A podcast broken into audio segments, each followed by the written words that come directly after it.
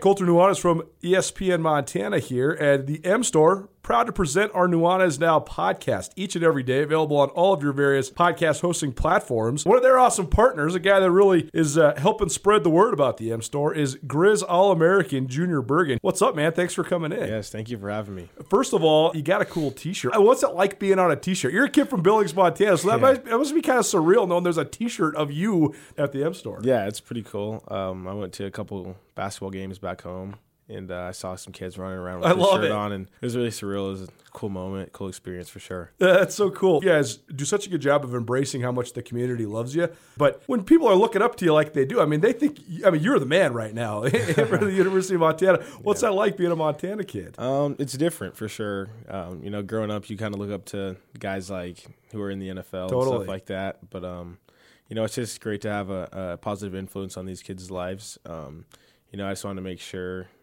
uh, I set the example and lead by example and give them someone to look up to. Go check out the M Store. They're located there at the corner of Higgins and Broadway here in the city of Missoula. And you can also visit anytime online, montanamstore.com. They have all the latest and greatest, a whole bunch of original Grizz gear. And of course, they have Junior Bergen t shirts. Junior Bergen, proud partner with the M Store, as well as us here at uh, ESPN Montana. Thanks for swinging by, man. Yes, sir. Thank you for having me. The M Store, where they're all Grizz all the time. Connections are what bring us together, whether halfway around the world or in the office next door. Blackfoot Communications is proud to provide next generation network infrastructure that enables reliable, secure, and always on connections. From SD WAN and firewalls to business voice and fiber, our solutions connect you to your community. Visit blackfootbusiness.com or call 406 541 5000 to learn more. Blackfoot, connect to more. It's 4 o'clock. Welcome to Tutela Nuanez, Montana's only statewide sports talk show. Broadcast on 102.9 ESPN radio for Western Montana and across the state on SWX television. I like football. Now, sports talk from Montana for Montana. Live from the Kurtz Polaris studio, here is Ryan Tutel and Colter Nuanez. One more time. Hello, Montana.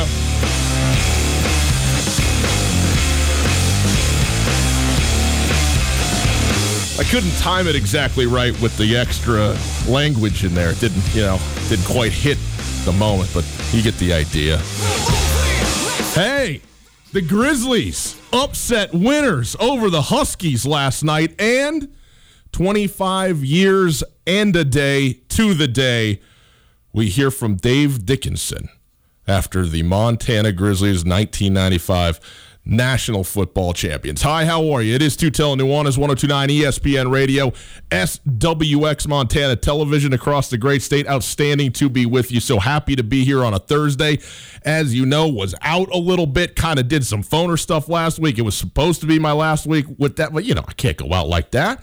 Had to get myself all the way back and get in here and do one more in studio. Of course, I show up here and Colter's nowhere to be found. What kind of show would it be if he was sitting in here when the show was on? That wouldn't make any sense whatsoever. But I'm here and I'm very happy to be with you once again, one more time. Let's take a look at what we got in the show today. First of all, how great. I'm so happy I'm coming back for this show after the Montana Grizzlies walk into Seattle and walk out with a dub at the UW 66 58 last night. The Montana men's basketball team picking up their second win of the year uh, in in surprise, in upset fashion, but also I would say uh, in very non fluky fashion. They were the better basketball team last night, stem to stern. Outstanding win uh, for Coach Travis DeCuire. Outside of what's on the line, of course, when you go to uh, a tournament uh, setting, you know, winning a Big Sky Conference and that sort of thing. Individual game.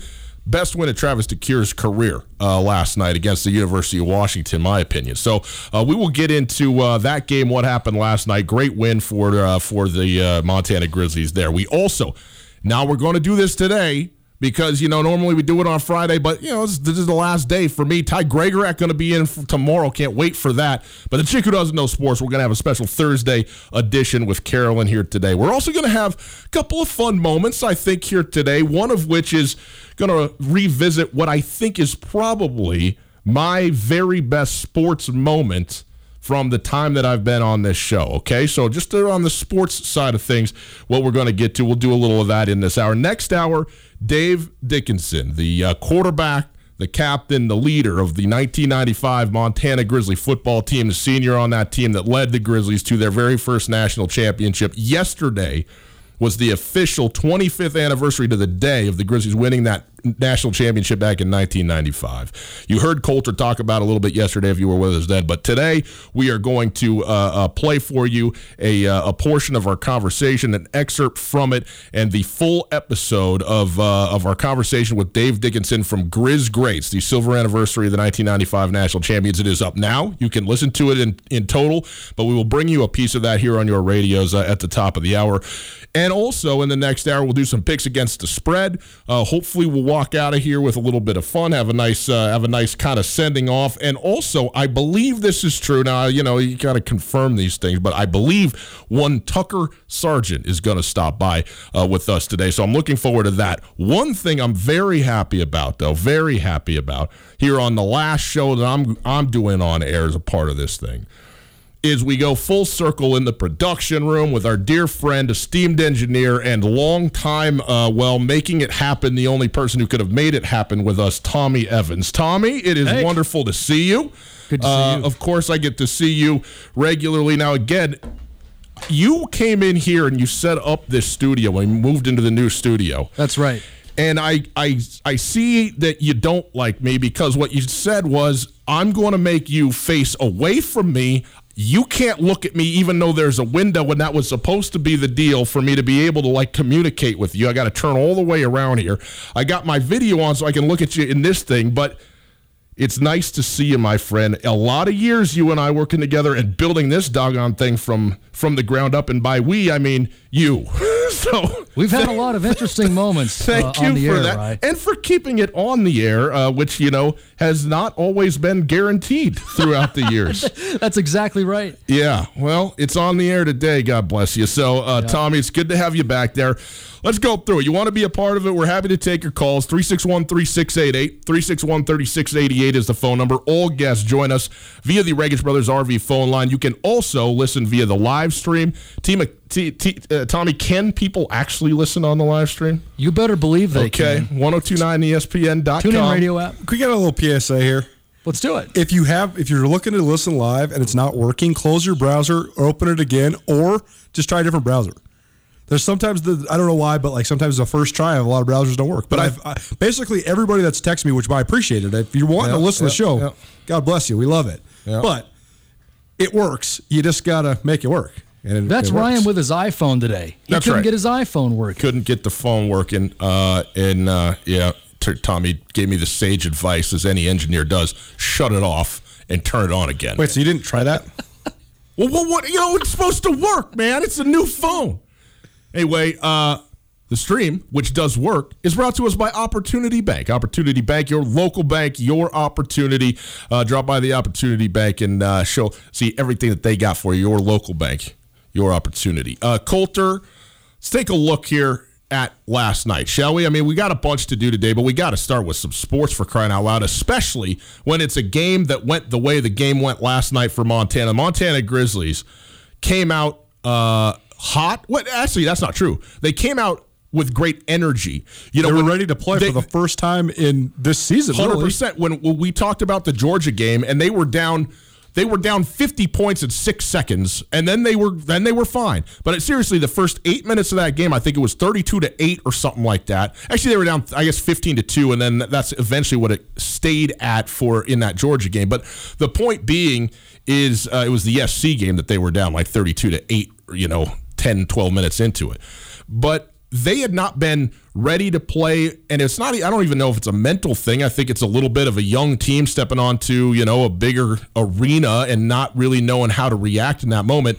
All of that was gone last night and they walked in to the uw unintimidated inspired. They weren't hot early on either but but washington was woeful from the field. Credit montana's defense. Washington was woeful from the stripe. Credit Washington. And scored 21 points in the entire half. The Washington Huskies. The Grizzlies only scored 33, but they're up 12. They could have been up 15. I mean, that was a good look at three at the at the end of the half by Vasquez, just rimmed out. But Montana goes into the break up a dozen, and you go, okay, you know it's coming. You know that the the the fire and the, the energy is going to ratchet up for Washington, who does not want to walk out with what be, would be to them a very bad loss. Though I don't think it's as bad a loss as you might think, but it's still going to be a bad loss through the eyes of the Washington Huskies. And they did come out with that. But talk about the first half to start, Colter, because Montana, especially defensively, played a great, great half of basketball. Travis DeCuire said after the Yellowstone Christian game, I thought he made an interesting comment. He said, We've been in this position where guys are fighting for positioning within the rotation and, and spots basically in the starting lineup or uh, to be a part of that rotation instead of cultivating chemistry with each other. The Grizz routed Yellowstone Christian on purpose. They obviously wanted to get an easy win, operate their offense and things. But Coach DeCuire left his best five in the game for like an 11 minute stretch in the second half just so they could play together. I wanted to ask you this. How much do you think that Yellowstone game, getting it on the schedule, not just getting the win, but getting the time, the rotations, whatever it might be, was was directly corollary to what happened last night. Well, I think that Travis DeCuire also mentioned after last night's game, he said, I sat down with the seven guys who I know right now are in our rotation individually, and I asked each one of them, what do you need from me? And here's what I need from you. Mm. So they finally had their roles defined. I broke the news last night about 45 minutes before tip. Cam Satterwhite left the program. Right. We don't need to go down that road right now in terms of analyzing what that means for this team going forward.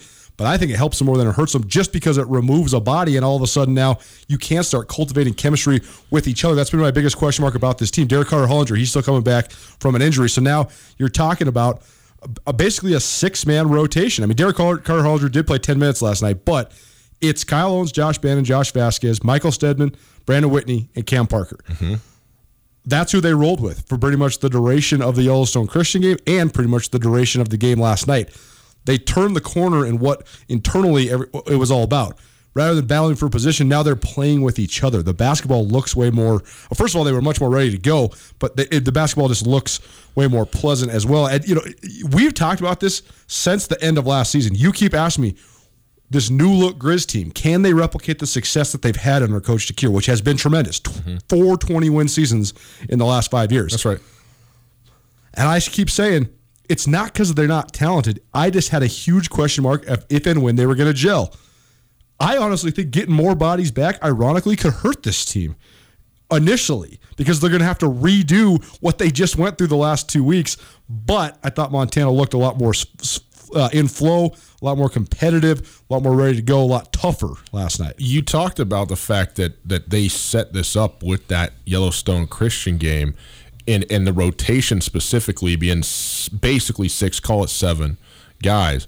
I'm not so sure though that that is cemented for the season. Oh, my, it's not. My guess is. Oh, it's not. Derek Carter Hollinger is going to be a, a oh, oh, big yeah. part of this but, team. But my guess and, is, and Robbie Beasley is going to have a say in the rotation as well. That Coach DeCuire and Coach Cobb were had already obviously begun their scout on Washington. They were looking to that game last night. Period and that they knew what they wanted to do and how they wanted to attack and they were implementing that in real live time against a team that they you know that they knew that they were going to handle and could start basically a, a live practice if you will for that game last night. So if i'm derek carter hollinger you know you don't get you know you don't get much time. Mac anderson you get zero minutes you know last night. You know that doesn't feel great but i also don't think that that is necessarily a reflection of anything other than that that individual scout with that individual team. We'll see what it looks like going forward. I do think that we don't know all of what happened with, with Cam Satterwhite, mm-hmm. he, but he was a guy who was brought in as a grad transfer and and a, a, a, notable player in the Big Sky Conference that had an expectation that he was going to be, uh, you know, a starting or a rotation type of player. It it all went bad, and I, you know, who knows all the different reasons why, but if a relationship or a, a, situation sours, the quick, you know, the quicker that that is over and excised and you just pull the band-aid off and be like, hey, you know, no, everybody can move on. And I don't know how much of that was at play here, but no question. Again, I'm not saying this is the only reason or even the central reason, but I do think it's part of. Hey, okay, we're past that. We got role definition. Bunch of young kids aren't battling now on old grad transfer for minutes or whatever. You don't have that dynamic. You know that you're going to have to roll with a bunch of freshmen and sophomores on the perimeter, and and they look. I mean, they looked outstanding. Obviously, getting a, a huge win against a Pac-12 opponent. It was their ability to not crumble too. In the post game uh, interview with Riley Corcoran, Charles DeCuire said, "Hard to explain. I go in the locker room. I don't really have a post game speech. So many guys did what they needed to do for us to get this win. Sometimes in a game, and we've been in this position before, you think you might have a chance to pull away, and then it gets ugly. And that's and that was the grit that has been missing, and that we were wondering if we had it. Now we know it's there. Now we have to just sustain it, and that's it. Coach DeCuire, his style." you got to be tough. You have to play with grit. And Yeah. these guys didn't. And Travis is not going to ease you along. He's not going to No. hold your hand while you get used to it. Uh-uh. He's going to rip your head off. But they responded to that last night. Honestly, this game came completely down to the defense because Montana did not shoot the ball well whatsoever. They shot 34%. percent mm-hmm. They only made four threes. Usually when you beat a power five, especially you know a program with as much prestige in the last you know in the modern generation as the University of Washington, usually you hit a bunch of threes or you shoot the ball really well. They didn't. They killed UW at the free throw line, 22 of 27 for the Grizz at the free throw line, 8 of 19 for Washington. But beyond that, it was more just the fact that they took control of the game and they never relinquished control of the game. This was not like a, you know, we're going on these crazy runs to answer runs. They were just in the lead and they just kept the lead. Well, they they did and they didn't though. Well, Washington did take the lead for a brief moment in the second half, but then who steps up? Josh Vasquez and Brandon Whitney step up and hit this huge is shots. this is I think the the critical stretch of this whole game to be up 12 and know that coming out of the locker room a, a Washington team you're going to have their attention they're going to be coming for you and they did and they closed that 12 point gap and actually did it in pretty short order in the first 6 8 minutes and then it was kind of nip and tuck close Sure. game and Washington takes a 3 point lead and at the point that I looked at you I think we we were talking and and uh, it's like Colter, is this the first lead that they've had? You text me back. You're like, yeah, this is the first lead since like four to one or whatever that Yep. Washington's had. It's easy at that point. How many times have we seen it? An underdog has a lead, all of a sudden the lead goes away, and they go, oh, oh no. Absolutely the opposite happened. Again, like you said, Vasquez and Brandon Whitney go on a 10 nothing run between the two of them. Obviously, the team playing defense too on the other end. And they get that lead back out to six, eight points. And man, it was over at that point. I mean, they, they broke Washington in that moment and down the stretch the last several minutes. I thought it was also telling it because I also listened to, to Coach DeCuire in the post game with, with Riley. He said, you know, in that moment, I uh, in reflecting on it now after the game, he looked back at the Washington game two years ago and the Yep. Stanford game before and the said, Stanford game that same, I guess it was, yeah, 2017, 2018. right, a couple years back, that were very winnable games, that games that he felt like Montana could have and really should have win, won. And he said, you know, I didn't sleep very much that night because I knew I could have been better. Coach DeCuire talking about himself now, which you don't necessarily hear that often. I think it's real, but you don't hear him say it that often. He said, you know, I knew that we could have been better. He said, in this game, I thought uh, I thought the staff was fantastic. You know, said I thought that our timeouts were really well taken. We're very productive. We were ready to go, and we were calm. And I think that that, especially with a young team, is huge. It's it's what you say, but it is your disposition completely in those moments. And so, a ton of credit to them for and to him for learning from the past, where maybe he was a little hot under the collar and maybe unsettled guys rather than calming guys and understanding, you know, the right times to to, to give it to him and the right times to pull back a little bit. Clearly, what he did last night was the right message at the right time. He and the staff, and they get a, a, an absolutely huge win. And especially having been hello zero and four with then one. I mean, it's a win, but you know we all know what the deal is. To win that game, all of a sudden, everything that people thought about or worried about Montana in the negative side goes out the window, and everything that people assume that Montana is going to be right now under Travis DeCuire, and it's all back reasserted. This is probably the team to beat, certainly one of the teams to beat in the Big Sky, despite conference record, despite non-conference record, and everything. This is what this team is. First win over a Pac 12 school by the Grizzlies since they beat UCLA. 10 years and a day. So that what it was? was? the, it was the 10 year anniversary of the UCLA victory uh, that on Tuesday, and then Mm-hmm. yesterday which also happened to be the 25th anniversary of Montana's first national championship. We'll Yeah. get to that later on in this show. But uh, 10 years and a day since the last Pac 12 victory, Travis DeCuire uh, moved to 2 and 22, 2 and 22 against Power 5 opponents. But this one's huge because he's from Seattle. They've right. played Washington more than any other Power 5 opponent. And so uh, it was a big victory for Montana, to say the least. I do agree. It actually, it absolutely does reaffirm Montana as a front runner in the conference uh, race. Would Washington be a front runner in the Big Sky Conference race? Well, Because I think the answer is definitively no. well, no, I'm not ready to say that. Uh, but I will say this: they're definitively not a front runner in the Pac-12. And you and I both, you know, we, we were talking. They are a far cry game. from what Washington basketball was for a long time in our Here- here's what people may not know: when we, when in the rare occasion, which I said last night on Twitter, I'm watching this game in full and I'm watching it in real time. This is the last game I get to analyze on the radio. I'm here with you. But when we have games, whether it's Sunday football, college football, whatever, Mm-hmm. and we're live tweeting and going back and forth on it, you and I always have a substratum text thread happening in the background of all of this, going back and forth to everything. And our conversation largely resolved revolved around what do we think about the Washington Huskies. Now, I probably am not as down on this team as you are, but let's say this: usually, you play a high major team, and it's obvious just from the bodies on the floor who the high major team is.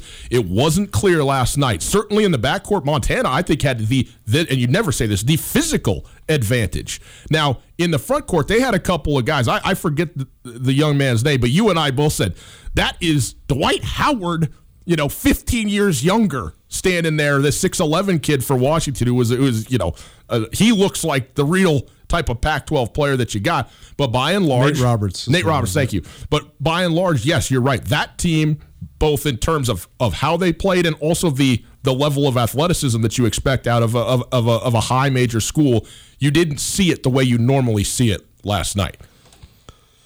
Well, and also I think that the fact that, and I had not really, because we didn't really notice him in the game that much, I didn't really realize, I, I had sort of forgotten that he had come back. But actually, I mean, Quade Green was a guy that flirted a little bit last year with maybe entering the draft early. And he's one of the higher scoring guards in the country this year uh, as a junior at Washington. And he, you know, he, I mean, he's gotten a little bit of, of hype. Yeah, he, he he might be a borderline NBA guy, but I guess the thing that was just so striking to me from the Huskies side of things is just that it's it's not just that they're a Power Five program, and and honestly, probably their success on the court. I mean, they have had some great runs. You know, when they, I mean, that run where they won the Pac-12 championship when Isaiah Thomas went nuts in the tournament, and then they got a seed and they made a run in the NCAA tournament. They have had runs where they got number one seeds. I mean, I think they in the went to a couple of Sweet 16s. They did, but they didn't. Romar, but, right? but, but well, I guess what I'm getting at though is they've had as many lottery picks. I mean, there's been three number one overall picks from the University of Washington in the last 20 years. That in itself is amazing. There's, I mean, what is it? Kentucky. And who else Yeah. can say that? Yeah. I mean, and you're talking about other guys like Marquise Christ and guys like that that were top 10 picks. I mean, the they, Husky football team's the same. no, I know, but but when you're here's the thing: if you get if you get the best dudes in Seattle to stay home and play for you, Yeah. then you're getting some of the best dudes in the country, No and then doubt. those guys are going to go to the league. I, I just I was just very taken aback with the, the fact that they just really didn't have like that guy. Usually they have that guy, even if the guy's not even that good of a like Marquese Chriss was not even that good of a college Right. player, but he was like, well, you know, he's the number six overall pick in the draft the next year. Normally, like an Oregon State or a Colorado, you go, okay, these are going to be really skilled guys, Sure. good players, but maybe not necessarily the most athletic team. Generally, in the heart of Seattle, the Seattle Tacoma basketball scene is a very high end one, and the fruit of that scene did not appear to be on the floor for Washington last night. and that's part of the the narrative. I mean, I don't want to waste too much time talking about the Huskies, but you, you and I have a lot of crossover when it comes to that because we both spent time living out in that neck of the woods. And honestly, the first Division One team I really covered was the Washington Huskies. So I was living in Ellensburg, Washington, just about ninety minutes from Seattle, and I used to drive over and go to games because that was when. That's right. I mean, the Washington basketball at that moment was huge, not only on the UW side but the Washington State side too, because Klay Thompson was at Wazoo. So like I went and covered the rivalry games at Hec Ed and in, in Pullman. I mean, that was so fun. But uh, uh, again, sometimes when schools make decisions, you get what you deserve. I don't know what happened under Mike Hopkins. He was the Pac-12 Coach of the Year a couple times Twice. in a row. Twice out of four years, I don't know if he just ran out of Romar guys, but it seems very clear to me that they're uh, they are uh, suffering from the decision to get rid of Lorenzo Romar. Here's the thing, though. The end of the day, you know what? Does not matter. Doesn't matter. Doesn't matter. The Grizzlies beat Washington, who is still a, a, a formidable team. Look, they they played Oregon to three points. Yeah. You know, in their la- their last game out, there was a 75, 73, or 72 game, I Right. think. So this is a team, um, you know, that has this regrettable loss in their schedule. I don't think that this is. I don't, I don't think it's the worst team by by any stretch in the Pac-12. I mean, we'll find out. I guess maybe they are, but uh, the point is, is that you get a win in that city against that team, especially if you're Travis DeCuire, and it is hugely impactful. It's meaningful, and it puts Montana on the map, and maybe it puts Washington someplace as well. One thing that we've harped on Montana for statistically, so told this whole season, rebounding. Yep. And maybe this alludes to what we were talking about, but they had some dudes playing on the interior. Montana had nine offensive rebounds and 25 defensive rebounds. Washington had 10 offensive rebounds and 25 defensive rebounds. Essentially a, a, a dead heat, one more offensive board for the Huskies. But Kyle Owens was huge, especially on the offensive glass early in this game. Played a great game. And also this, all five starters, Owens, Bannon, Vasquez, Steadman, and Whitney, all double-digit scores one of them with 10, one of them with 13. 13, the most points scored by any Grizzly, Kyle Owens. Everybody else between 10 and 13 points. I mean, talk about even. It doesn't get more even than that. Well, and that's that exactly right there could be the thing that makes the Grizz a, a real, real threat come March, both in the Big Sky tournament and if they were able to make it to the NCAA tournament. Just the fact that then he had in Cam Parker, the other guy who got six substantial minutes, and he had eight points. Mm-hmm. If they if they continue to share the ball like that. And they shoot it a little bit better than they did last night. They're going to be pretty much impossible to guard in the Big Sky Conference. Next up for the Grizzlies, Dickinson State, coached by who, Colter? Derek Selvig. Let's go. Derek Selvig, the head man now at Dickinson State. So that'll be uh, uh, uh, a great uh, a great game. Looking forward to that. And then Arizona, right, is still on the schedule. Arizona, yep, next Tuesday. Okay, so uh, there you go. The Montana State men's team is at Washington State tomorrow. Tomorrow afternoon, yeah, five o'clock. So, uh, and the Grizzlies game, by the way, against Dickinson State is tomorrow Four at o'clock. four. Yep. So, um, those couple of games tomorrow for you on the docket. But congratulations to Montana. Uh, this is a great one for me to ride out on. Anyways, very happy about this, and, and I am excited. I'll be, you know, of course, watching all these games throughout the season and tracking the teams and uh, and logging in and then tweeting about them and all that kind of stuff. So, uh, looking forward to that. But a great win for Coach DeCuire, the staff, and the players as well. And I think usually players especially young players or division one guys that are starters don't have a problem with confidence. But at some point you still got to do it at the level. You go in you have this kind of win this early in your career and you go yeah thank you very much. Let's roll. So we'll see uh, where it goes from here for montana. Take a quick break on the other side a special thursday edition of the chick who doesn't know sports.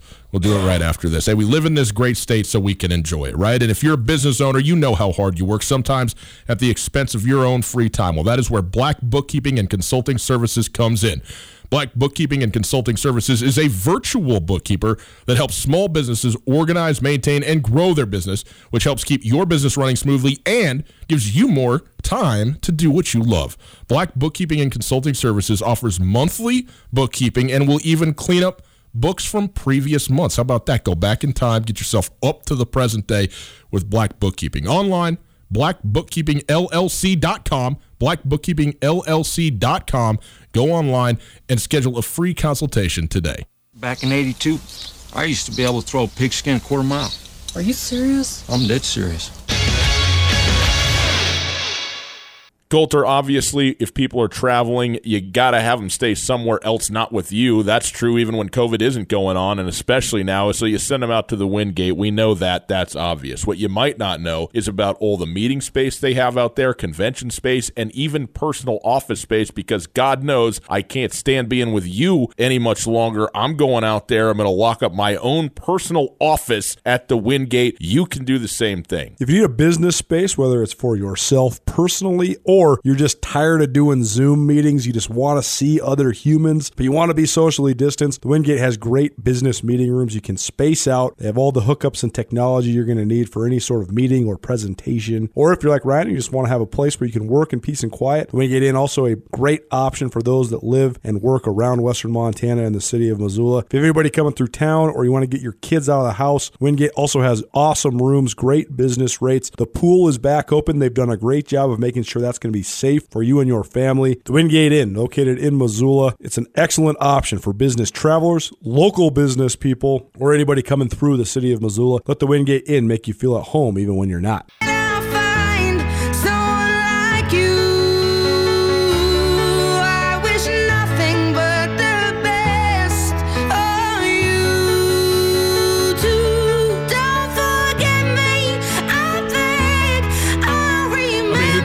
Like Adele. Trying to be emotive here, Tommy, or what? What's going well, on with this? There's this list of songs that Colter gave me that he wanted me to play on the last day. Yeah. That would really help us all illustrate how he feels and how he's grieving the loss of his best friend is, on the radio. Is that what's happening? And this was the first song on the list. Can I tell you Okay. guys something funny? Oh, please do.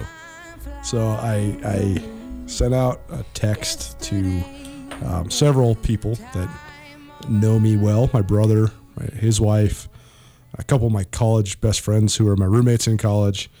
I, d- I just said, "Hey, what uh, what song do you think of when you think of me?" Because your Rage Against the Machine intro is so good and it's so fitting for you. Yeah, right. So, All four of these people are completely unconnected. One of whom lives uh, in state but not in town. Oh. One of whom that lives in Portland, uh, and then my brother and his wife who live in Bozeman. None of these people are even connected to each other hardly at all anymore. I know what the answer is for me. Four of these people sent back the song "Bet That" by Trick Daddy. is that what we're gonna do? That's I guess I guess that's what we're gonna do. Talk about riding around in his Uh, look, candy apple painted the- Cadillac. I the- mean, it's the greatest song ever. The imaging that the two of you decided to come up with for uh, the 2021 and beyond is uh, is your business. If you open with Trick Daddy, it will make me very happy. Although I don't know if it's a great business decision, it's a great personal decision. That is, Yeah, I think sure. everybody that would get it would get it, but I think most of the people would be like, "What are what? What's that? It's too telling Nuanez still, and we're still listening to Rage. What oh what's ESPN what's your Radio. answer?" for you? Yeah, Creed. Obviously, right? they are a great band. and not just any Creed, the one where where where where the guy what Scott Stapp is flying through the air at Dallas Stadium. That's the one where he's swinging from the thing. Uh, it's Thursday. We normally do this on Friday, but we're not waiting around anymore. By the way, Tutel Nuanez at Gus Tutel. At 1029 ESPN, at Skyline Sports MT. Those are your relevant Twitter handles. Go follow along and stay in touch, all right? Boys and girls, I know it's Thursday. We've been talking about this already. But since I'm not here tomorrow, or ever again. we're doing the chick who doesn't know sports right here or right now.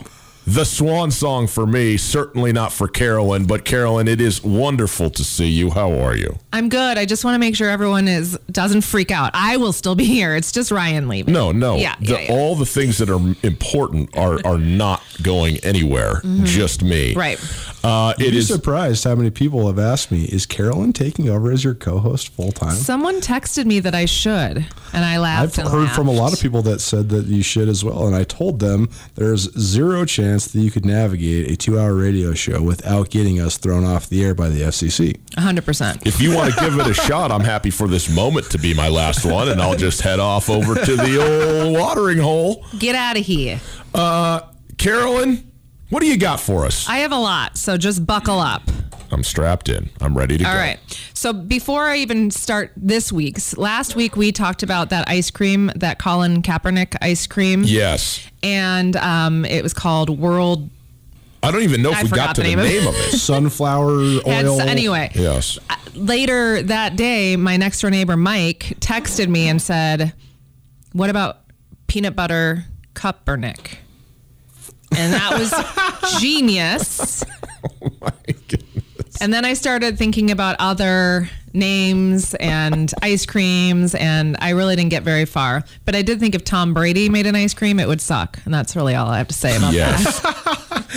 It would definitely, is amazing. it would definitely be non-dairy and oh yes. sunflower it butter. would be. Those would be all the things. Those would probably be the two. Uh, only two places where he and Colin Kaepernick would overlap is in Yeah. Mm-hmm. their non-dairy sunflower butter. I just needed to give my neighbor a shout out for that. Thank awesome. you. Okay, great. Good lead. Wait, thank you for making use of this valuable time. Wow. Okay. Um, so UFC fighter Brandon Moreno was hit so hard in his privates that during a recent UFC fight that he actually had to the referee had to make him take a break. Okay. I mean, I don't I don't really know much about UFC, but in fighting, that is not uncommon. Well, I think that's how hard he was hit. That he had generally you don't take breaks, you keep going. There's not really a lot of Uh, I have seen I have seen plenty of, of of middle shots that have brought the whole thing to a standstill, and you go on a nice walkabout, and you take your time, and you let the referee know when you're ready to continue with this thing. I have this- mostly in boxing. this the I've referee had to step in and Okay. say, "Walk it off, buddy." Yeah. He wants everyone to know though his stuff is okay. Okay. So- Thank you for. Listen, it's your last show. If you think I'm not going out without inappropriate discussions, you are incorrect. I mean, I don't know that it's inappropriate. I just find it superfluous, but that's fine. Oh. That's good. Dropping the word, big words. Yeah. Oh, jeez. Okay, I don't know if you watched the Monday night football game. Greatest but game of the year. He had to leave. Of course, I missed it. Go listen to the Grizz fan pod. It's So you great. Call yourself a radio host. Don't even see the best game of the season. I was sitting there promoting our show that you're leaving. Terrible, terrible choice. All right, can we come back to me? This is my. Anyway, Marcus Peters appeared to hawk a massive spit loogie into Jarvis Landry's, not face, but because he was In his walking away. direction. In his Oh direction. boy. Cameras caught it, and then there was a lot of. What's another word for? a lot of discussion. There was a lot of Discussion. discussion. Verbal combat is what the, uh, verbal the coaches call it combat. these There was days. okay. So there was a lot of verbal combat after the game. Lots of name calling, things like that. But it didn't happen in the moment because Jarvis Landry didn't know that it happened when it happened. Is that the deal? Well, he was walking away. I'm not sure if he knew what happened. I didn't even see this thing. If you were to have, you know, like what was akin to a rap battle, but like a verbal combat battle Hmm. between the two greatest smack talkers in the league, Mm-hmm. it's Marcus Peters versus who? Josh Norman. Ooh. But That's they're on the same side Same of the side ball. of the ball. What about DK Metcalf? Because here we are now in DK Metcalf's second season, and this this season alone, he has gotten he's drawn either a personal foul, a punch, or an ejection from Stephon Gilmore, Yeah. Darius Slay, Yeah. Um, Dre Kirkpatrick from the Cardinals, and then last week against whoever the anonymous Jets DB is. But he D- DK Metcalf has gotten four different corners to swing on him Here's this the thing. I think DK. Now I have. I, I do not question the man's oratory skills, and I'm sure he's got game. but he is a house. Oh yeah. and he puts it on dudes. Oh, yeah. physically, and so that is where I think most of that stems from is because these corners are not used to just being treated like rag dolls the way that DK can and does do to them, and and that is one way to get under the skin very quickly of the guy on the other side of the ball. and He's not backing down from everybody, and I'm sure that's coming with some words, but.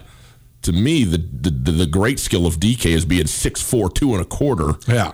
And and letting it rip in that direction. Who's the greatest smack talker in NFL history? Josh Norman, Ever. ever. More than John Randle. Josh Norman. John Randle made you think that he actually had just broken out He of the insane he- asylum. He, he- wasn't talking smack. He was playing a professional wrestling That's character. exactly right. That's my point. Is that he was out there with the face paint and the bug eyes. And you go, I want no part of this crazy who is person. this person? Yeah, exactly. So that's that's where I'm at with with John Randle. Maybe they should have an NFL roast, and they can all. That would, that would be fun. Oh man, that would be. That would. Did be I just come up with something and You- like? you did.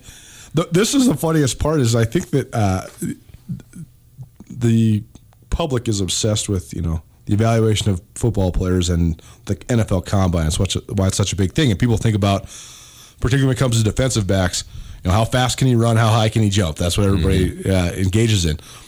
Josh Norman's not the fastest or most athletic corner. He's plenty of both of those things, but he's made it in the league for so long because I mean it's a direct correlation, right? If you can talk smack like that, it, you can play corner in the league. That's what's so funny is from a personality standpoint, oh, No, most no, there's some guys who talked a lot of smack that couldn't play corner. No, that's true. But I'm saying, but on conversely though, there's most of the guys that are best, the best corners in the league are also among the best back talkers in the league. Look at Marcus Peters. Marcus Peters has been faking it until he makes it for his whole career, but then he's then he just became one of the best corners in the league. Well, cornerback is not a position for the passive or, frankly, for the humble. That's right. You know, you got to go out there and think that You're the you, man. You're the best, and that's and and that's real. And so, and that comes with a, a lot of It's like a couple years ago, Big Sky Kickoff, which we go to every year. Mm-hmm. For, for whatever reason, that particular year, four of the best players in the league were corners. And I, as we know in the Big Sky Conference, there's great receivers.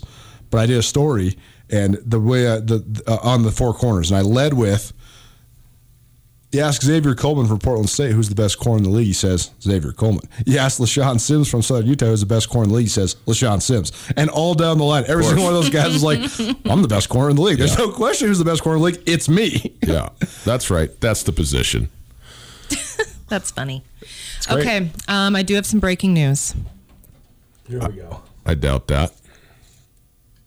Okay, go ahead. You probably are right. Prove it to me. Um, a bill has been proposed to members of con- or from members of Congress. Oh my God, a bill has been proposed from Uh-huh. members of Congress okay, good. um, to change the business model of college sports. Am I breaking this news right now? I haven't actually heard this. All right, ching. um, they're going. The NCAA is it double A? Do I say double Yeah, A? you, can, say it however you like. The NCAA Board of Governors is scheduled to vote next month on whether to change its rules to allow athletes to collect NIL payments. That's right. Name, image, and likeness. Thank you. I didn't know what that meant. I know. That's why I said that. I could see it on your face. So What's a nil payment? What's a nil? Um, so it was a 56 page proposal outlining the changes would be name, image, and likeness, nil, revenue sharing, agents, medical care. And um, I had another sheet here about, I think, continuing school. So even if they they need to be able to c- graduate. Yeah, if they School. get injured or something Yeah. or whatever, they still can stay on scholarship Yep. and and finish up their their academic side of that Yeah. thing. Uh, okay, that's great. So I, I'm I'm with Colter. I did not know about the the, the sort of congressional part So of this. you're the, saying the NIL stuff. it was breaking been- news? Well, Just saying. I, I don't know if the if the necessity for all this had to be formalized by law. I guess I'm a little confused at the relationship between the you know congressional lawmakers and the NCAA. I mean, the NCAA is a governing body that it seems like if they want to create a framework for doing Well, all the things that this is doing, they're trying they to can. pass a law. But if they want to make it mandatory Right. at the national level be, for whatever reason, then then obviously that's a bigger uh, uh, hammer or whatever you know uh, that that would require that then, and it wouldn't. The NCAA would not then be at their whimsy to just change it again down the line if they chose to or what whatever. Yeah. So maybe that's that's the bigger part of this. Uh, It'll be interesting. I'd be, I, you know, I'd like to know some of the specifics on it. The agent thing, I think, is is a little bit new, and the revenue sharing is also uh, a very eyebrow raising Would you like to the hear NIL what it is? stuff and the the healthcare, I think, I'm aware of. So It says athletes in the sport that generate more revenue than the total amount of money that is spent on scholarships in that sport would be entitled to share 50% of the money left after scholarships are paid. that's a huge amount of money. Yeah. Well, split amongst however many. It's a huge amount of Yeah. money. Um, the sports that currently generate enough money to qualify for this revenue sharing football, men's and women's basketball, and baseball. Hmm.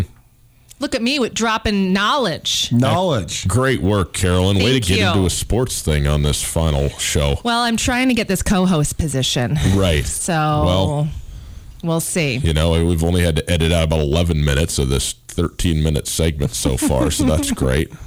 Okay. This has been a great last show. I have one last story to end on a positive note. Oh boy, okay. Um, the Super Bowl, I'm sorry, the NFL commissioner, Good start. The Super Bowl or the commissioner. sorry, take two. The NFL commissioner is proposing, um, they're discussing with public health officials Yes. To invite vaccinated healthcare workers to the Super Bowl as their guests. Mm. So then there would be health. Um, they're giving f- Super Bowl tickets to frontline workers, which I think is so cool. And then there'll be an audience at the Super Bowl. Yeah, so this is that's that's a great story. audience? It's very interesting. the Super Bowl is in February. I mean, it's only it's le- it's not even two months away. Yeah. In in theory, right now, which does not obviously put it in a place where all of a sudden you're going to be able to have fans at it at least on any sort of scale. Now it's in Tampa. There are fans at Tampa Bay games right now. Uh, I don't know how many, like maybe like twelve thousand or something. Wow. So within the ordinance of the city, there there would be, you know, or the state and so forth, there would be people, uh, presumably, that would be a- able to go to the Super Bowl.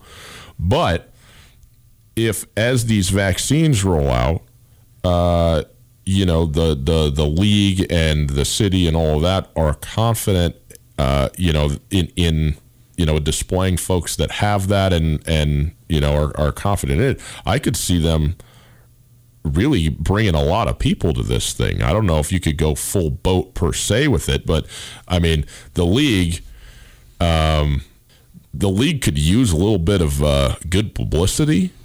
And See, here's if the- here's the if you put craziest part Forty thousand healthcare workers at the Super Bowl. I don't think they're going to fill. Oh, I, I don't think so either. I don't but I mean, you forty could. thousand healthcare workers would do that. Oh, yeah. they're like, um, Well. that's not safe. Well, I think they would if they've been if vaccinated. vaccinated, Yeah, yeah, exactly. That's true. I, I, uh, what you just said though is I don't want to completely take this off the rails, but what you said is one of the most fascinating phenomenons in all of America to me. Most entities do need good publicity.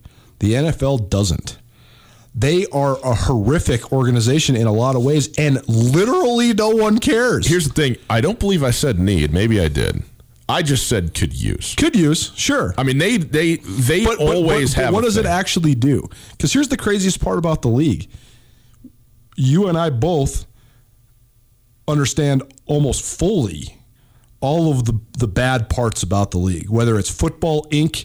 or the, the lack of care of players or the mental health or the drug testing or lack thereof or the fact that you can commit horrific crimes and still if you can play football, you are in the league, period and we we both understand, right? Mm-hmm. And we still spend what amounts to like a part time job watching the NFL every single week. Speak for yourself. I'm more dedicated. I know you are. Full-time I mean, you walk like Full-time work. You watch like five or six full games a week. But that's what I'm saying is though the only way it would it would ever change to the point where the NFL actually did need good publicity is if people turned off the TV. No one's turned off the TV. More people are tuning in than ever. But here's the thing: for for any entity, I mean, take Amazon for instance. I mean, I could point out to you a dozen things that I think are significant shortcomings, if not outright failings, ethically, morally, whatever, corporately on the part of Amazon. Uh, people still shop there because they also think that first of all, what they're the product that they're getting or the way that they're getting it is what they want, which certainly football delivers on, but also because they think that that you know it maybe is par for the course for for the NFL. I could point out probably another 10 or 20 good things, positive things, things that they do do, things that they do in their communities and their cities and so on. Like if it was just bad, if I thought the NFL was just like an evil entity, which I don't, it would have an effect on the way in which I perceived it, consumed it, and so on. And there's plenty of negatives to point out, like there would be with any multi billion dollar empiric sort of thing like the M- NFL is. And also, you know, there's some good things, and they're looking to find as many of those as they can to put out there. And I think it's a balancing act. I really do. Well, I think this is pretty cool, and I hope they invite teachers too. Just a little plug for the teachers. Hmm. Anyway, that's all I got. Carolyn, I've enjoyed this almost completely. Are you crying because it's because we're? Is that what you're hearing in my voice? like are, you, are you? Yeah. I know Yeah, this are. is me bawling my eyes out. Uh, but I have enjoyed being with you each and every Friday for these past many months. I am excited to listen from the road to the continuing Chick Who Doesn't Know Sports in 2021. You have been a huge, huge uplifter to this show, certainly to the day uh, that you come in here and do it. So thank you so much for being here. Aw, thanks. Oh, same to you. Thank you. Chick Who Doesn't Know Sports. Brought to us by the Iron Grizz. that. Colter? She, Carolyn just wants to be famous. That's all. Iron Grizz American is Bistro. famous. Yeah, she is famous. Iron Grizz American Bistro. Their food should be famous. No doubt. Located at the University of Montana Golf Course down there on South Avenue. Give us a call right now. Second caller 361 3688. That's 361 3688. We got to gift certificate for you to go try the Iron Grizz Boil. What's that, you ask? Spicy crawfish with uh, jumbo shrimp, corn on the cob, poached red potatoes, and andouille sausage served with garlic drawn butter. Delicious. We got two Kettle House beers and Iron Grizz Boil, second color, 361 3688. Go check out the Iron Grizz American Bistro today. The best sports moment over my time on the radio coming up next. If you can't be an athlete, be an athletic supporter.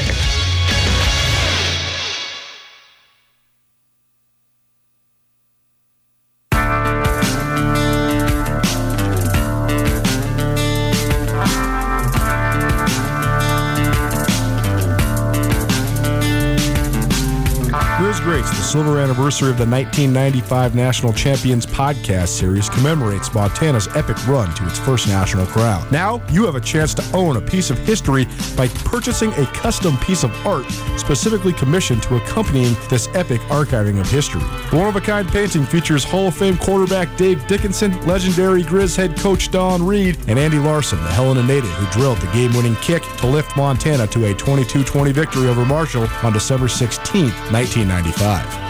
Secure this limited edition work of art while supplies last to ensure no Grizz fan ever forgets that historic moment. To purchase number 195 championship, a one of a kind painting by former Grizz wide receiver Ryan Bagley, visit rbagley3.com or check out grizzgreats.com and click on the link, or you can visit the ESPN Missoula Facebook page for more information. From full size canvases that are professionally framed to prints, hooded sweatshirts, and t shirts, don't miss your chance to get this one of a kind painting by a Montana artist for the great people of Montana. Visit rbagley3.com or grizzgreats.com to make your purchase today. Connections are what bring us together, whether halfway around the world or in the office next door. Blackfoot Communications is proud to provide next generation network infrastructure that enables reliable, secure, and always on connections. From SD WAN and firewalls to business voice and fiber, our solutions connect you to your community. Visit blackfootbusiness.com or call 406 541 5000 to learn more. Blackfoot, connect to more.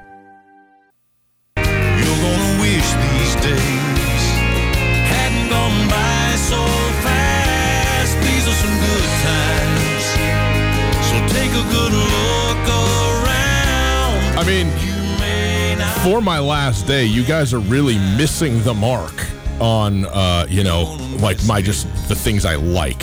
For the entire career that you've been on the air here, you have also kind of been missing the mark. What? That's kind of a broad statement, isn't it? It's Tutel Nuanez, 1029 ESPN Radio, rounding out uh, the hour with some slow country, which uh, I don't know who it is or what it is, and that's, you know, that's me. Okay? No judgment here passed if that's, you know, your favorite artist there. Uh, in any case, uh, Colter, we wanted to do something here on my last day on the show and go through and kind of think about some of the best moments. And I have what I think is a definitive best sports moment. Now, I want to be clear. I, I don't I don't know what my my greatest or favorite moment in the history of the show or maybe it on the radio is. I don't have. I have so many great ones and I'm not sitting here trying to rank them. But I have what I think is my very best sports moment. Now, the sports moment that I think probably brought maybe was most exciting for me personally is being on site in Boise for tickets being punched to the big dance twice, particularly by the Montana Grizzlies, is obviously the team that we cover the closest that did that. And to watch the emotion and the fulfillment, I'll never forget, for instance, Travis DeCuire, the first time they went. And that was in Missoula, if I remember correctly. No. Was it in Boise? It was in Yeah, Boise? yeah, okay. because they lost in Missoula. Okay, so it was Eastern Washington. In any case, but he, uh, you know, picking up his very young daughter at the time, probably four or five years old at the time, and holding her, you know, and carrying her around and so forth. I mean, what what a moment because you see the marriage of the personal and professional life and goals all coming together, and and sports delivers something that you cannot get anywhere else, which is, uh, first of all, these definitive winners and losers, but also these these moments that are goal life accomplishments that happen for everybody to see. And so those are very, very tough to beat. But probably the biggest sports moment happened very early in my uh, career, if I can. Can I? It seems like too big a word on the radio, uh, and it it's honestly one of the most ambivalent I've ever been in. I mean, it was to be pulled in so completely in two very opposite directions. But you know that I'm a huge Packer fan. I'm also a big Seahawk fan, and I also was able to go to a number of Seahawks games covering them uh, over the years, which I've been fortunate enough to do. And one of the games that I went to was what was then in 2015, coming out of the 2014 season, 2015 NFC Championship team between Green Bay and Seattle. And for those who will remember, uh, and I'm sorry to do this to my dear mother, who is nothing of a Seahawks fan, is only a Packer fan, and is not wanting to relive this uh, because it's one of her worst moments. But Green Bay is up, you know, three scores with five minutes to go. Ticket, I mean, people are buying tickets. Our boss was on the phone buying plane tickets to the Super Bowl, ready to go to the Super Bowl. And the Seahawks, you know, have a touchdown. I think Russell Wilson had four interceptions that game. Awful in every single way. They go down, uh, uh, uh, end up scoring a touchdown, get the unbelievable onside kick. The last play, who, who was it? I forget his name, and that's why because he's off the team the next day. But uh, you know, the, the Jordy Nelson is supposed to be recovering the kick. It's set up for him. It goes off the helmet of the guy who's supposed to be blocking. The Seahawks recover. They go score.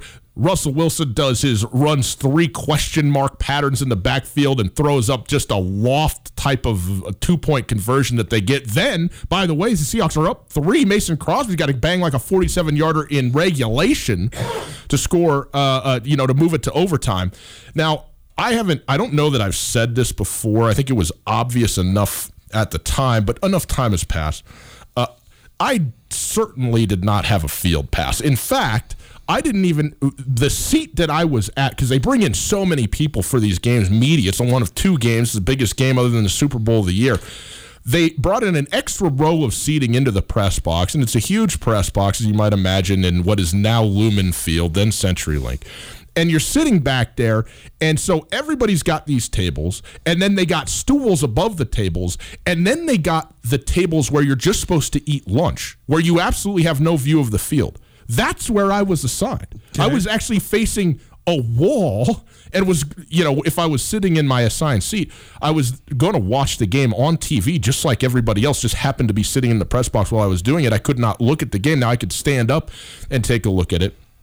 And anyway, you know, I did that for a while, and I'll tell you what, I was just very happy to be able to cover a game of that magnitude. I mean, that's a big deal to be at a, a- a conference championship game in the NFL, and it was, uh, it was, it was. Uh, uh, uh, uh, enjoyable for me in that professional respect to be able to do that.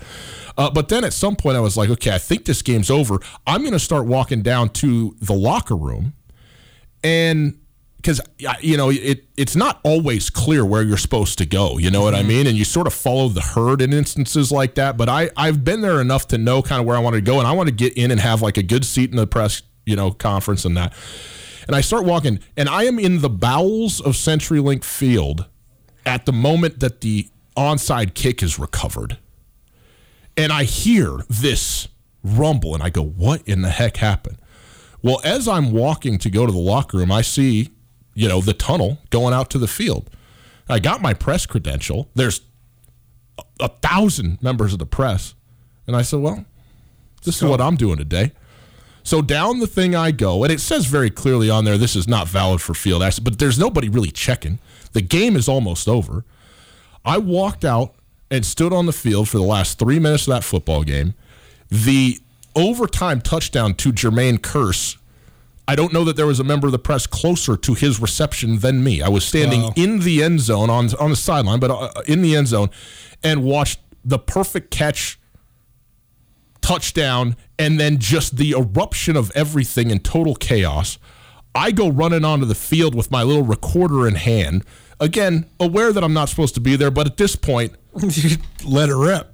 so uh, I remember Michael Bennett, if you'll remember, had uh, obtained himself a police bicycle and was riding it around the field. I won't relate to you the conversation that he had with a couple of us, but it was enjoyable and uh, quite funny. And went around, but who was I looking for the entire time? A rookie on that football team, Brock Coyle from the University of Montana. And now here's this kid, undrafted, great Grizzly football player, makes the team. Had interviewed him a couple times in the locker room throughout the season, made a couple trips over to it. But here is a guy who, in his first year in the NFL, is going to the Super Bowl and was, by the way, on the field, you know, for the first play, the super play in special teams, everything like that. And tracked him down and there he was and he and i are standing there face to face he's not with any i mean he's just it's just i mean the glitter and the the the you know stuff is shooting out with the confetti and everything like that going off and everybody's just in a daze. I mean, no one can believe players, coaches, fans, anything what they've seen for for better and worse. Packer fans completely just don't know what to do with themselves. Seahawk fans also in the other direction don't know what to do with themselves. And this was our 27 second conversation on the field, probably 120 seconds after this game comes to a conclusion. Congratulations, buddy. You're going to the Super Bowl. We're proud of you back in Missoula, my man. I want you to know that. Thank you. How you feeling right now?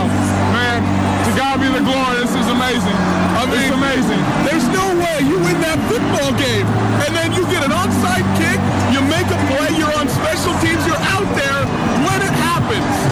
We just finished. That's all we do. That's all Coach Carroll preaches is finish, and we just did it, baby. Tell you what, to be at that game with those two teams, and by the way, the Super Bowl is great. They never covered a Super Bowl. Uh, the Super Bowl is a neutral site deal. It's 50-50. You know, it's it's just a whole different deal. This is the biggest game where you have and then to have a guy from your home state, hometown, home team who's there doing it in the moment and then it just happen in the swarm of of nuttiness to have that. It's a pretty remarkable moment. Like there's a lot. I don't want to be too fatalistic about it, but sort of feels a little providential. And you know how I feel about that kind of thing. I'm into it, and so I, I uh, you know, to to have had that happen. And I drove away from that game. This is in 2015. I've been on the radio two months, and I go, I just was at and witnessed the single biggest sporting event that I will ever do. I, I mean, you, you could send me to any World Cup, you could send me to any Olympics, you could send me to any Super. Bowl, and for that game with those two teams and for it to go the way that went, it's a moment in time that is absolutely never going to be replicated. And then to have the direct tie back to your home state, your home radio, and all of that that's going on, it was a complete miracle. And so that is that goes down as my most memorable, I won't say best, but most memorable sports moment of my time on the radio. What do you think about that? I mean, that that soundbite is epic. It's timeless. It's uh, something that you'll never forget. And I think that that I mean, talk about your affinity for both of those teams too. I mean that that ramps it up quite a bit as well. Totally. But the personal connection and and just knowing Brock like we do. I mean that's as good as it gets, man. I mean, I was I go into the Packers locker room after that game. There's Julius Peppers, who's never been to a Super Bowl. It's the closest he ever got to one, standing there with his shirt off, shirt off, and it's it is one of the only times in my life I've been actually afraid of the presence of a person because of just the he. I mean, just an incredible person. He, and then you know, you're sitting there trying to think of a question to ask, and there's no good question to ask. I mean, there's nothing to say in the in the loser locker room. There's Aaron Rodgers standing there. He's walking around, you know, not overly relaxed, I guess I would say. And then you go into the Seahawks locker room, and they're taking pictures with the you know with the championship trophy, and it's just you know unbelievable. And you you know everybody can't wait to talk about it. And Bruce Irvin doesn't know what to say, and Michael Bennett and the whole thing. And it was just it was such an amazing dichotomy and an amazing moment. You saw everything that you could see, the whole spectrum on display for you. Colter, I know we got to get out. I know we got a second hour to do. Tucker's coming in, but I got something for you. you got something for me. I got something for you. It's our last day Oh, here together. gosh. So I've dug into the bins. Now you know I'm moving out of my house. Yeah. So you're actually doing me a favor on this. Okay. one, okay. I'm clearing stuff out of there because we got to get we got to fit it all into a trailer. It's just I don't know how it's going to happen. If all the kids make it, that's going to be great. You know. But I know you're into this. It's not great, but such as it is, here you go. oh, look at this. What do we You got? know what that is? Now I've wrapped it very nicely I in a that. couple of uh, uh, uh, Oh, wow. plastic bags here. Wow. Little sports card action. My my basketball card collection, such as it is. Oh, uh, man. From me to you, I would say I don't know. this. We got you've been through, you've seen this very binder before. I don't know what's in it, but it is from the good days. I mean, there's got to be a dozen Michael Jordans in there. Oh, yeah, there's some Scotties. There's one of the great pictures of Bill Laimbeer, who's wearing very short shorts and a very low angle camera. It is probably my favorite card. I can't believe that it made it onto a thing. That should be worth a million bucks. The Lambier in there just for the very picture of it. But I uh, I needed it in good hands, who I could trust to know what to do because I don't have a clue what to do with this thing. So.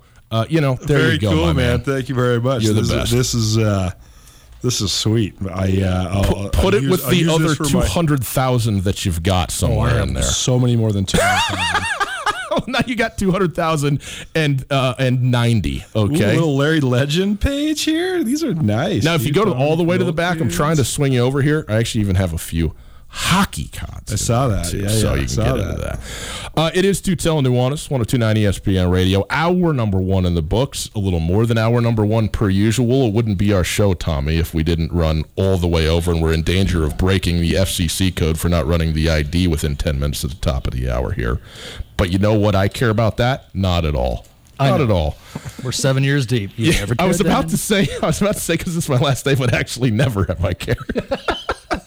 much you you've done so much researching other stations to know when the best time to go to break is. Never happened. Uh, anyway, we'll take a quick break and then very excited about this. Twenty five years yesterday, the 25 year official to the day anniversary of the Montana Grizzlies winning the their first ever football national championship, and uh, we have. Uh, the catalyst of that entire team, by everybody's admission, Dave Dickenson. His episode is up. You're going to hear a piece of that conversation right after this. Hey, what if there was a better place where you could walk in and get physical therapy and p- pay a flat fee and feel better. Well, guess what? There is PhysioTrek. It's Missoula's only walk-in physical therapy office. PhysioTrek offers physical therapy on your time and with a flat fee so you can feel better faster. No need for referrals, not for insurance. You just go in, you go online, physiotrek.com, and book your appointment and feel better. If you want been wanting to try dry needling or see if a more specific stretch might help you, well, you can do that right now at Physiotrek. Online, physiotrek.com. Again, P H Y S I O T R E K K. Physiotrek.com. Book an in clinic or telehealth appointment today. That's right. You can do it over the, the, the FaceTime or the Skype or whatever you want. Physiotrek.com. P H Y. Physiotrek.com. Boogly, boogly, boogly. Let's go racing, boys. It's finally starting to feel like winter around here, and if you need some nice winter gear, how about the fine folks at Sitka? They make awesome winter clothes, and they sell custom Bobcat Sitka gear at the MSU bookstore. You can shop online anytime at msubookstore.org, or of course, you can check out the MSU bookstore live and in person there on the Montana State campus. They also have some graduation regalia back in order there at the MSU bookstore. They have an awesome American Indian Council selection as well. Visit on campus anytime you need blue and gold, or visit online anytime, anywhere. MSUbookstore.org. MSU Bookstore, your best place for blue and gold on game day or any other day, located there on the Montana State campus.